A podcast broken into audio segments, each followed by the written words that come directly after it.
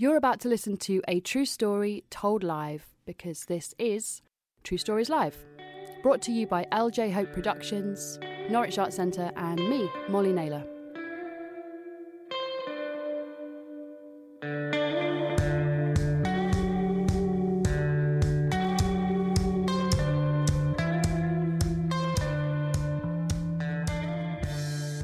So, will you please welcome to the stage the wonderful Molly Potter?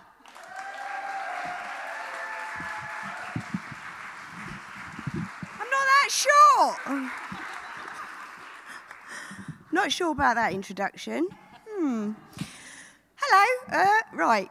Thank you. That's better. I, I didn't mean it, Molly. Don't look that scared. uh, right. Seven ages of women. Hmm. Well, it was a bit of a shocking revelation when I realised that I'm probably on the sixth age.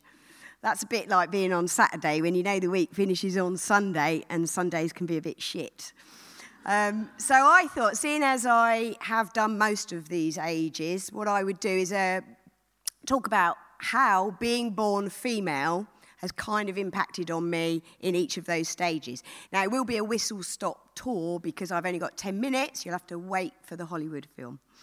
Okay, so I will start with when I was born.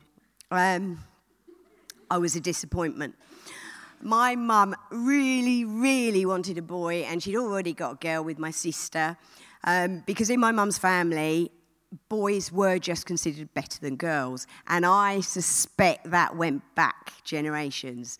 And uh, I also, um, I've actually kind of like forgotten what I was going to say because I'm, I've kept saying to Esther, I'm a bit poorly, I'm not quite myself.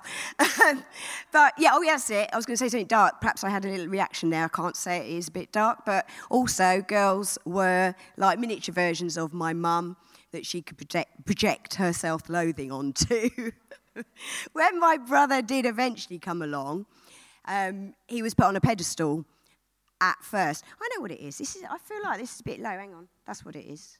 I'm going to blame this. Can I put it up, Molly? I feel like I have to go like that. I'm, I'm being really fussy and prima donna. That's better. There, I don't have to keep doing that. Right, so yeah, I, I have no idea where, what I was talking about. so, oh yeah, I, he was put on a pedestal. Only, only at first though, because basically he uh, didn't quite turn out to be the son that my mum had in mind. The one that rocks up in his Mercedes and says, "Hop in, mum, I'm taking you for lunch." Now that's become a bit of a family joke, and if you knew my brother, you'd understand why. Don't get me wrong, I adore my brother. Um, but he wasn't, when it comes to sort of gender expectations, my mum had some pretty rigid ideas. So the next stage, two, is childhood. Now, I was a complete and utter tomboy. Someone earlier was saying we don't use that word anymore. Um, but I probably was just trying to be the boy that my mum wanted.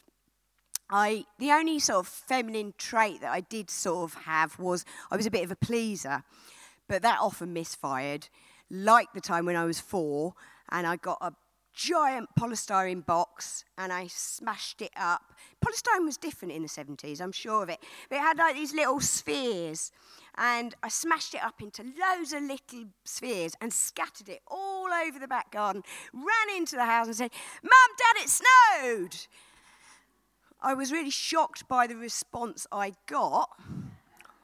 I thought they'd be really pleased. Everyone loves snow, don't they? Um, so my chaos, my messiness, and my kind of naughtiness just was an incessant source of irritation for my mum.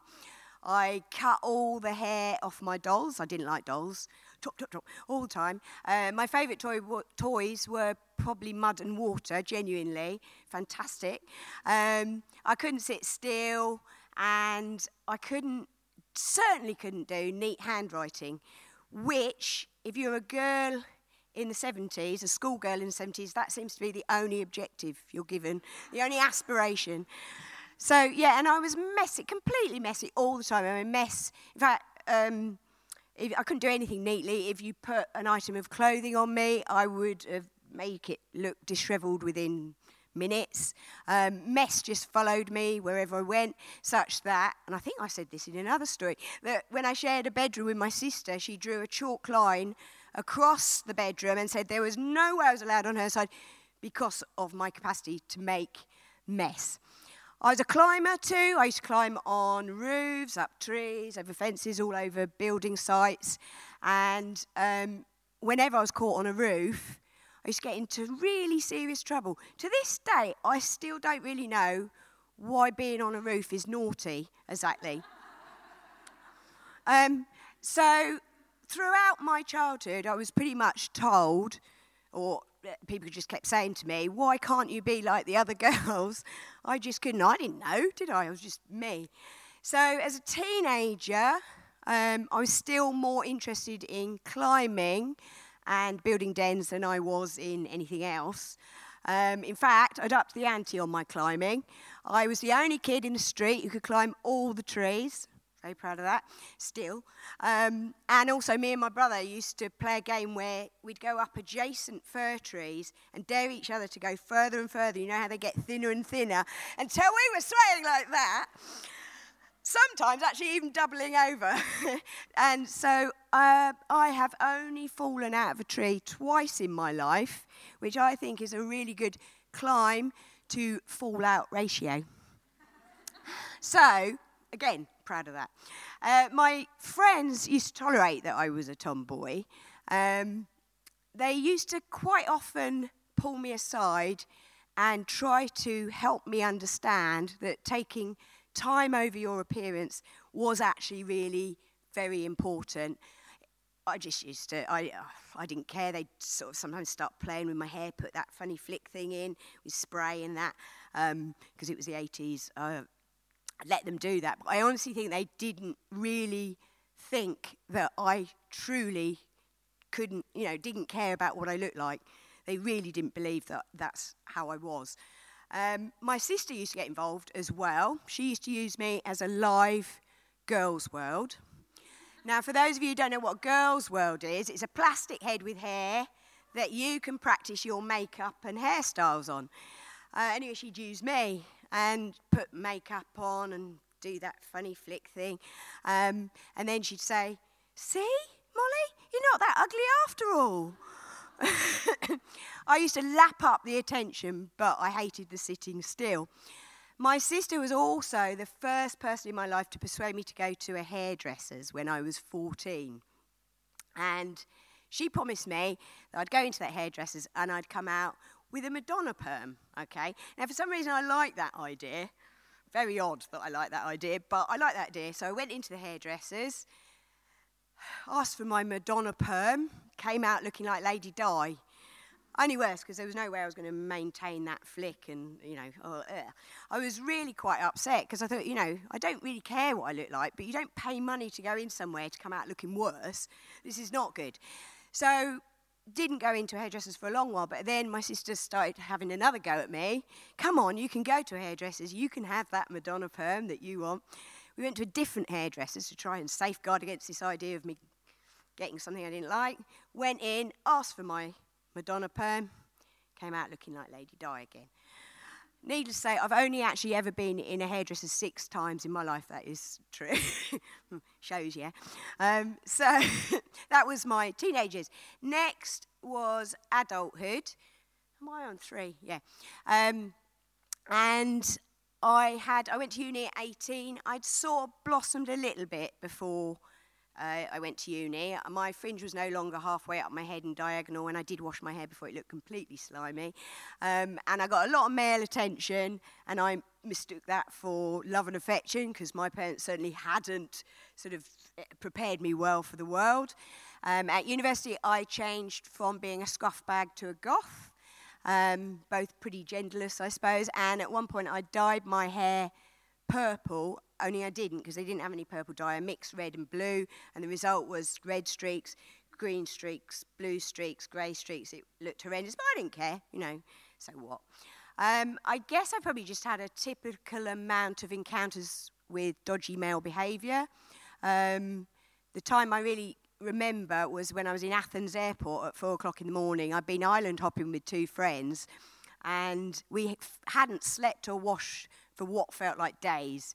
So I guarded the bags and told my two friends to go and wash, and they came back, and I went down on my own. And I'm in the toilet, take my top off, I'm washing, and a man comes in and uh, initially goes, Oh, I'm sorry, I'm sorry, and backs out. And then he comes back in again and starts checking the cubicles one by one to check to see if there was anybody else in there.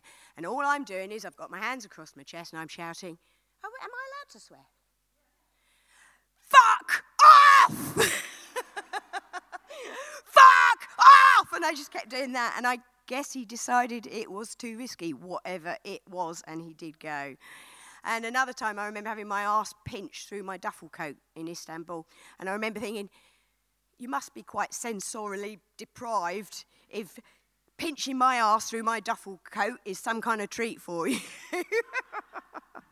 um, I became a feminist at university, a very angry one, and I used to shout a lot especially at my dad, because he did have some views that really did stink. Like he'd say to me, he worked in a air traffic control college, and he said to me, "We get these lovely 18-year-olds. They're gorgeous, they're beautiful, but they eat and drink loads, and by the time they're 21, they've ruined themselves." Used to. Uh, I couldn't make him understand what was wrong with that, but he gave a strong vibe that a woman's worth was her youth and her beauty, basically. Um, I my, the height of my activism, aside from a few sit ins maybe at the Students' Union, I don't know what we thought we were achieving, but we sat well. Um, and then also, probably the height of my activism was when I worked briefly for British Sugar and I took an indelible marker pen and I drew bikinis on all the naked women in a nude calendar in the workshop. There was absolute outrage at the damage to personal property. But the irony was, nobody suspected me because I looked too cute and innocent. uh, after that, I decided I was a lesbian for a bit. I tried being a lesbian, then I decided I wasn't a lesbian. I know it doesn't work like that, but I think I really just wanted to be a lesbian. It looked better. Um, and then also, there's a hair story as well that I, of remark as an adult. I had a, a boyfriend before my husband, just apropos nothing, marched me into a hairdresser's, handed 30 quid over to the hairdresser and said, Do something with that, and pointed at my head. Next came motherhood. I don't think anyone can prepare you for the changes that happen when you have a baby. Um, I learnt the name of body fluids that I hadn't previously known existed, and I didn't know where my body fluids ended and my babies began. And uh, I think it was sort of exhausting, sticky, and you brushed your hair even less than normal. Um, so, yeah, it was. Um, it was actually only intense for the first eight months because then I went back to work with both my babies. Went back to work, and my husband became the main carer. And he was brilliant at it. He could do mental load, he could do emotional labour, he ran the family, absolutely brilliant. So don't say that men can't do that. However, he got lots of stick for not being a proper man from his parents. I got lots of stick for not being a proper woman from my parents. My mum used to have to go on and on about how lucky I was to have a husband that could cook. And I also felt really excluded when women moaned about their husbands, which turns out to be quite a frequent female bonding activity, it turns out. I got no complaints from my husband. And next comes where we're on six, middle age, where I am now. The age at which women become invisible, really, start to become invisible. That was said earlier this afternoon. Um, although I happen to think it's one of the, when we're good, it's one of the best demographics. We're sassy, we're direct, we tell it like it is, we get on, sort stuff out. Um, I just think we're brilliant. Um, aside from perhaps how bonkers we go with the mental pause, as I call it, aside from that. And then last bit, old age. Well, I hope I'm not actually, well, I don't say hope. Um, I'm not there. Um, but I would imagine that might be a time when gender, all gender, becomes quite irrelevant because perhaps I will be even more invisible um, and ignored, but at least nobody will bang on about what my hair is doing.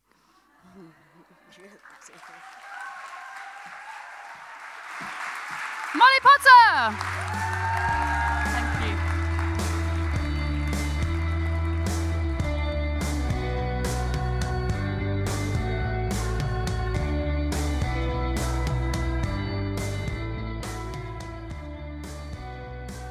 True Stories Live is a story show and story finding project brought to you by LJ Hope Productions, Norwich Arts Centre, and me, Molly Naylor. For more information about all of the work that we do, head to our website truestorieslive.co.uk.